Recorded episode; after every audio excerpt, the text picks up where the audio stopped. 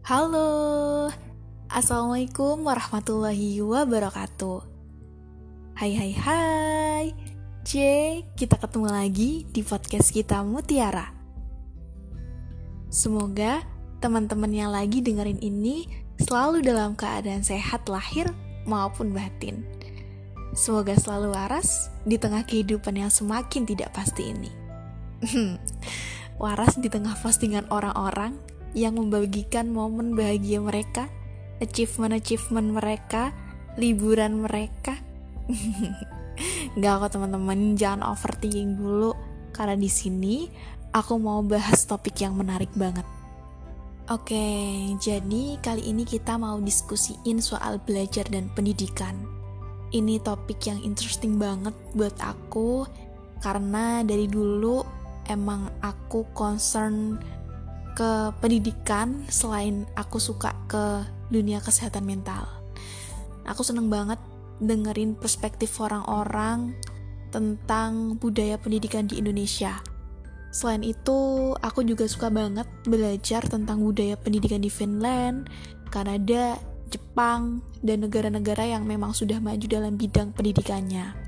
Tapi di sini, aku bukan mau nge-compare budaya pendidikan di Indonesia dengan negara lain, tapi aku mau membahas tentang sudut pandangku dan bagaimana aku memaknai belajar dan pendidikan itu sendiri.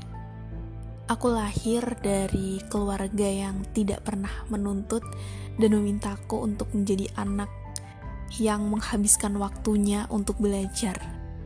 Dari SD, aku gak pernah yang namanya disuruh belajar. Dan itu aku sadari ketika dulu aku kelas 6. Selesai kelas, dulu wali kelasku pernah nanya nih. Beliau bilang gini, siapa di sini yang gak pernah disuruh orang tuanya belajar? Nah, di situ aku bingung banget teman-teman. Antara mau mengakui bahwa aku emang gak pernah disuruh belajar atau dimaja. At the end, aku bilang dan jujur kalau aku emang gak pernah disuruh belajar. Nah, di situ ada aku sama satu temanku yang tunjuk tangan. Aku bener-bener gak expect sih sama respon dari wali kelasku, karena aku ngiranya beliau bakalan kecewa, karena kan emang udah tugas dari orang tua untuk mengingatkan anaknya belajar. Tapi justru beliau bilang, gak usah disuruh belajar, kalian juga pasti udah inisiatif sendiri. Setelah wali kelasku bilang gitu, aku sadar nih, ternyata selama ini yang membuat aku haus akan ilmu, yang membuat aku merasa butuh untuk belajar, dan yang memotivasi aku untuk menjadi orang sukses suatu hari nanti, itu bukan karena disuruh apalagi dipaksa untuk belajar teman-teman. Tapi aku dari kecil melihat perjuangan orang tua aku, lelahnya beliau. Dan aku inget banget ada orang yang pernah bilang gini ke aku, ketika ada anak kecil yang melihat orang tuanya pantang menyerah, bekerja keras, anak itu bakal kebentuk. Dibilangin, diajarin atau enggak diajarin, anak akan melihat sendiri perjuangan orang tua yang merelakan kesenangan hidup dan waktu mereka demi melihat anak-anaknya sukses. Dan itu terjadi di aku. Walaupun aku gak lahir dari background orang tua yang berpendidikan tinggi, tapi aku melihat perjuangan orang tuaku untuk bagaimana melihat anaknya sukses suatu hari nanti. Dulu waktu SD, motivasi aku sekolah sama seperti anak-anak SD pada umumnya.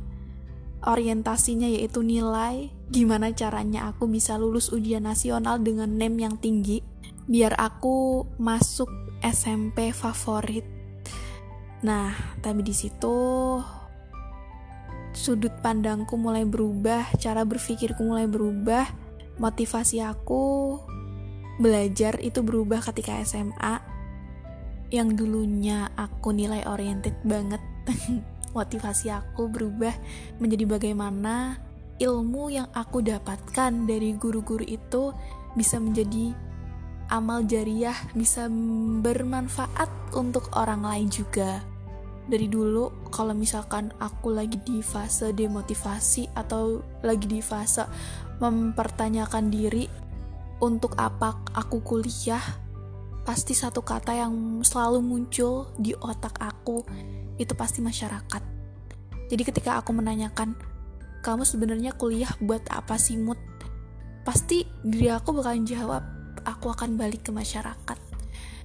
Dari situ aku kebentuk untuk bagaimana sambil menuntut ilmu, aku juga bisa sambil berbagi. Menurut aku teman-teman, pendidikan di Indonesia itu self-validating system. Kita sekolah, ya untuk diterima di sekolah berikutnya. Nilai itu emang penting, tapi bukan satu-satunya faktor penentu kesuksesan kita. Hal penting lain yang harus dimiliki seseorang adalah emotional intelligence, yang harus dibangun oleh ruang sekolah dan ruang kelas terutama. Selain itu, yang salah kaprah selama ini menurut aku juga tentang standarisasi. Banyak banget yang merasa bahwa pendidikan itu mencetak tipe orang tertentu. Semua orang harus mencapai standar itu. Padahal sebenarnya, benihnya beda-beda. Preferensinya beda-beda, areas of interest-nya beda-beda. Jadi kalau misalkan ada orang nih ya, yang nyimpang dari area itu, yang nyimpang dari standarisasi itu, ya you failed like your. Makanya kalau membicarakan pendidikan yang ideal, menurut aku sebenarnya personalized, teman-teman.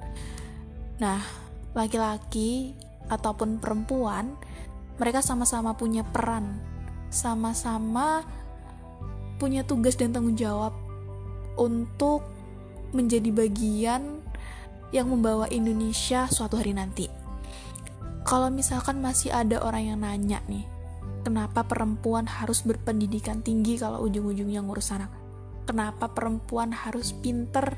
Kenapa perempuan harus cerdas dan lain-lain? Loh, justru itu teman-teman. Kita sebagai perempuan, kita adalah orang pertama yang bakalan mendidik putra-putri bangsa. Kita bagian dari human race. Kita perempuan yang I think bukan aksesoris, apalagi penari latar. Kita juga punya peran. Kita punya peran yang sama besarnya dengan laki-laki.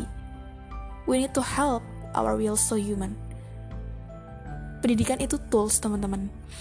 Pendidikan adalah salah satu alat untuk mengubah nasib kita di masa depan. Gak cuman pendidikan formal nih, teman-teman yang harus inget. Gak cuman pendidikan formal, tapi juga informal yang kita dapatkan di luar kelas.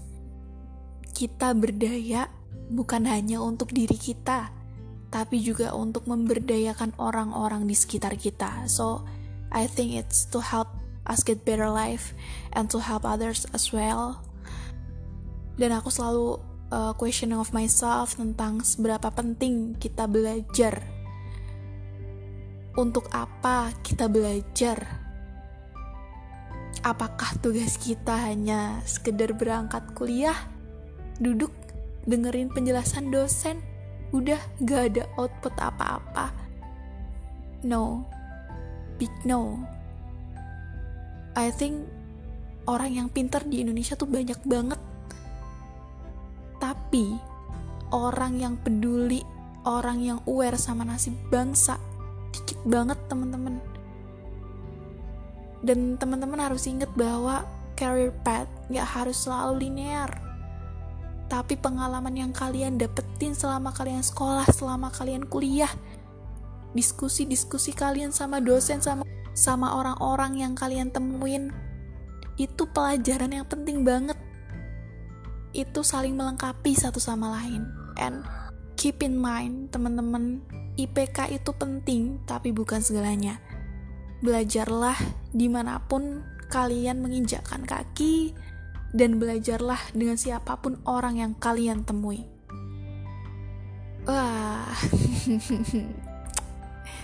ternyata lumayan berat juga ya pembahasan kita. Dan gak kerasa juga sih, sharing-sharing kita udah lumayan lama, teman-teman. Last but not least, seperti halnya pendidikan yang menurut aku personalized, hidup juga personalized, teman-teman. Jangan bandingkan diri kamu dengan orang lain, apalagi dari segi IPK atau nilai. Instead just focus on your personal growth.